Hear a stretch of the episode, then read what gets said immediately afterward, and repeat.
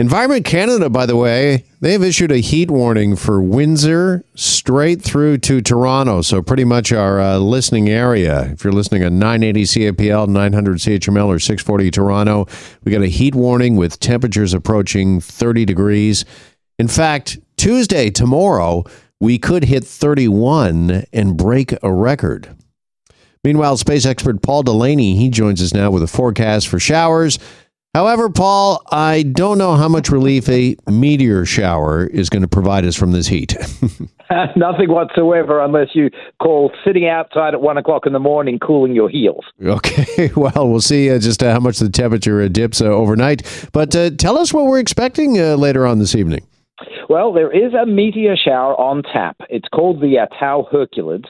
It's normally a pretty low key meteor shower. So, meteor showers are little pieces of rock, very small, generally grain size, maybe small pebble size, sort of plowing into the Earth's atmosphere at tens of kilometers a second, creating shooting stars.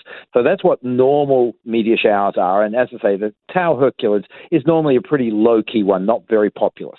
However, it was formed by a comet that actually broke apart in 1995, which is pretty normal. Comets come and go uh, literally as they swing through the sun. They often become tidally disrupted. Basically, they get shattered like hitting them with a huge, huge hammer. Uh, this comet's name was uh, Schwassmann-Wachmann. It was it's found all the way back in 1930.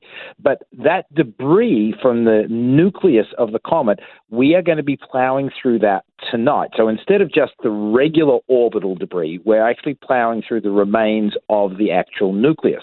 And it was a rock that was about one kilometer or so in diameter. So the thought is, and that's exactly what it is, it's a speculation that there is going to be a lot of rubble from the head, from the nucleus of the comet.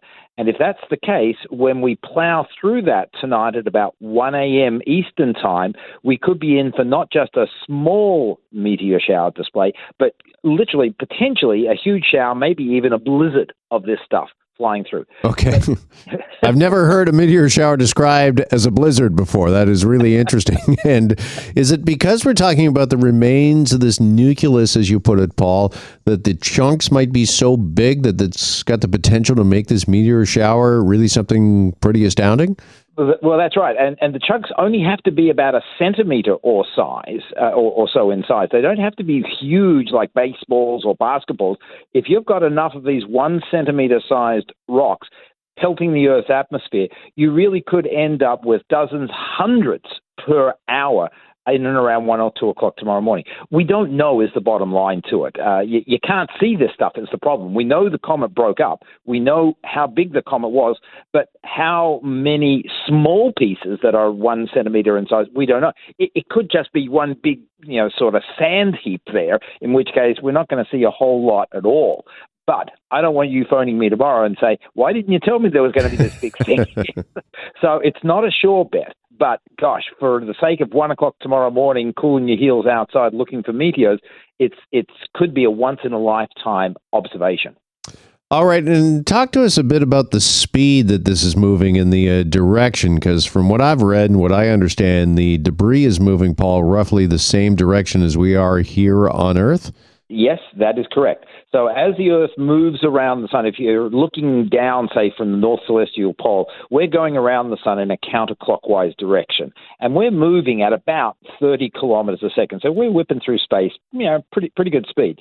The debris trail that we're going through is more or less moving in the same direction. So yeah, it, it doesn't always work out that way, but it does on this occasion.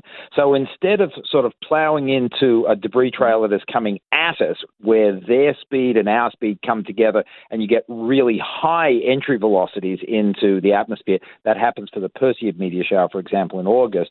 This one, the, the debris in the, the cometary orbit is sort of playing catch up with us. Uh, and so, as a consequence, we're not adding our respective speeds together.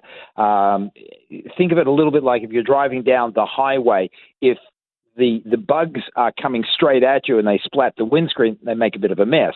But if there's a bug silly enough to be chasing you and slamming into your, the backside of your window, you know, it's not nearly as big a splat. The impact velocity is much lower. Well, that's the sort of situation we've got tonight. The impact velocity tonight of the stuff into our atmosphere is going to be very, very modest. But nonetheless, if you've got a centimeter sized object that is moving into our atmosphere at any sort of speed, you have the potential for a lot of light being uh, generated as it burns up in the atmosphere. And that's what a lot of us are holding out hope for that, you know, if there is enough of this one centimeter sized material from the breakup, that even at the modest velocities that it's going to be hitting our atmosphere, it still could be a pretty good show. Okay, and when you say enough, estimates are maybe we could see somewhere between 30 to 40 uh, an hour meteors? Oh, I, I've seen estimates that are into the hundreds. Uh, wow. So that, that, that, that's why we're saying, you know, this could be the once in a lifetime affair. Meteor storms have been shown, have, have been witnessed by uh, people around the planet for the last couple of hundred years, particularly associated with the Leonid meteor shower in November. And there was a very famous one in 1833 when, shall I say, science knowledge and astronomical knowledge wasn't quite as pervasive as it is today. And it scared the bejeebies out of tens of millions of people because it literally looked like the world was coming to an end. It was that big a show. So I'm not expecting that tonight. But even if it's at the low end of 30, 40, 50 per hour and you're in a dark site, it will be quite the spectacle. All right. By the way, are you setting your alarm or do you stay up? no, I'm going to go to bed because I got to teach tomorrow morning. Okay. and I'll be up at one. You want to be looking straight south, about 45 degrees above the horizon. From there, up to the zenith. That's the quadrant that you want to concentrate on. They could be anywhere around the sky, but that's the main area, relatively close to the tail of the Big Dipper between there and the bright star Arcturus. So that's more or less dead south, 45 degrees above the horizon. Long as you're comfy in a dark location, your backyard, turn off the house lights, the chances are you will see some, and as I say, the potential for many is there. Okay, sold. I'm going to set my alarm as well because my days of staying up until 1 a.m. are long behind me. Uh, Paul, thank you as always. Much appreciated. Fingers crossed. Bye. All right, there's space expert Paul Delaney. You're listening to The Jeff McArthur Show. Hi, it's Shauna, and I might be a bad parent because my kids think french fries are vegetables. Hey, it's Ryan, and I might be a bad parent because I went out for wings when my wife was in the hospital after giving birth. Johnny here. I might be a bad parent because in my house, the tooth fairy gives pocket change. But we're not alone. Len emailed us and said his six year old daughter's Tarzan moment going from love seat to lazy boy by curtains made him more proud than any dance recital. and Andy left his two year old at the rink. All right, guys, I'm sure we're not alone. Like Andy's kid. For stories and confessions like this, make sure you check out our podcast. It's called Bad Parents, and it's available wherever you get your podcasts. I left a glove at the rink.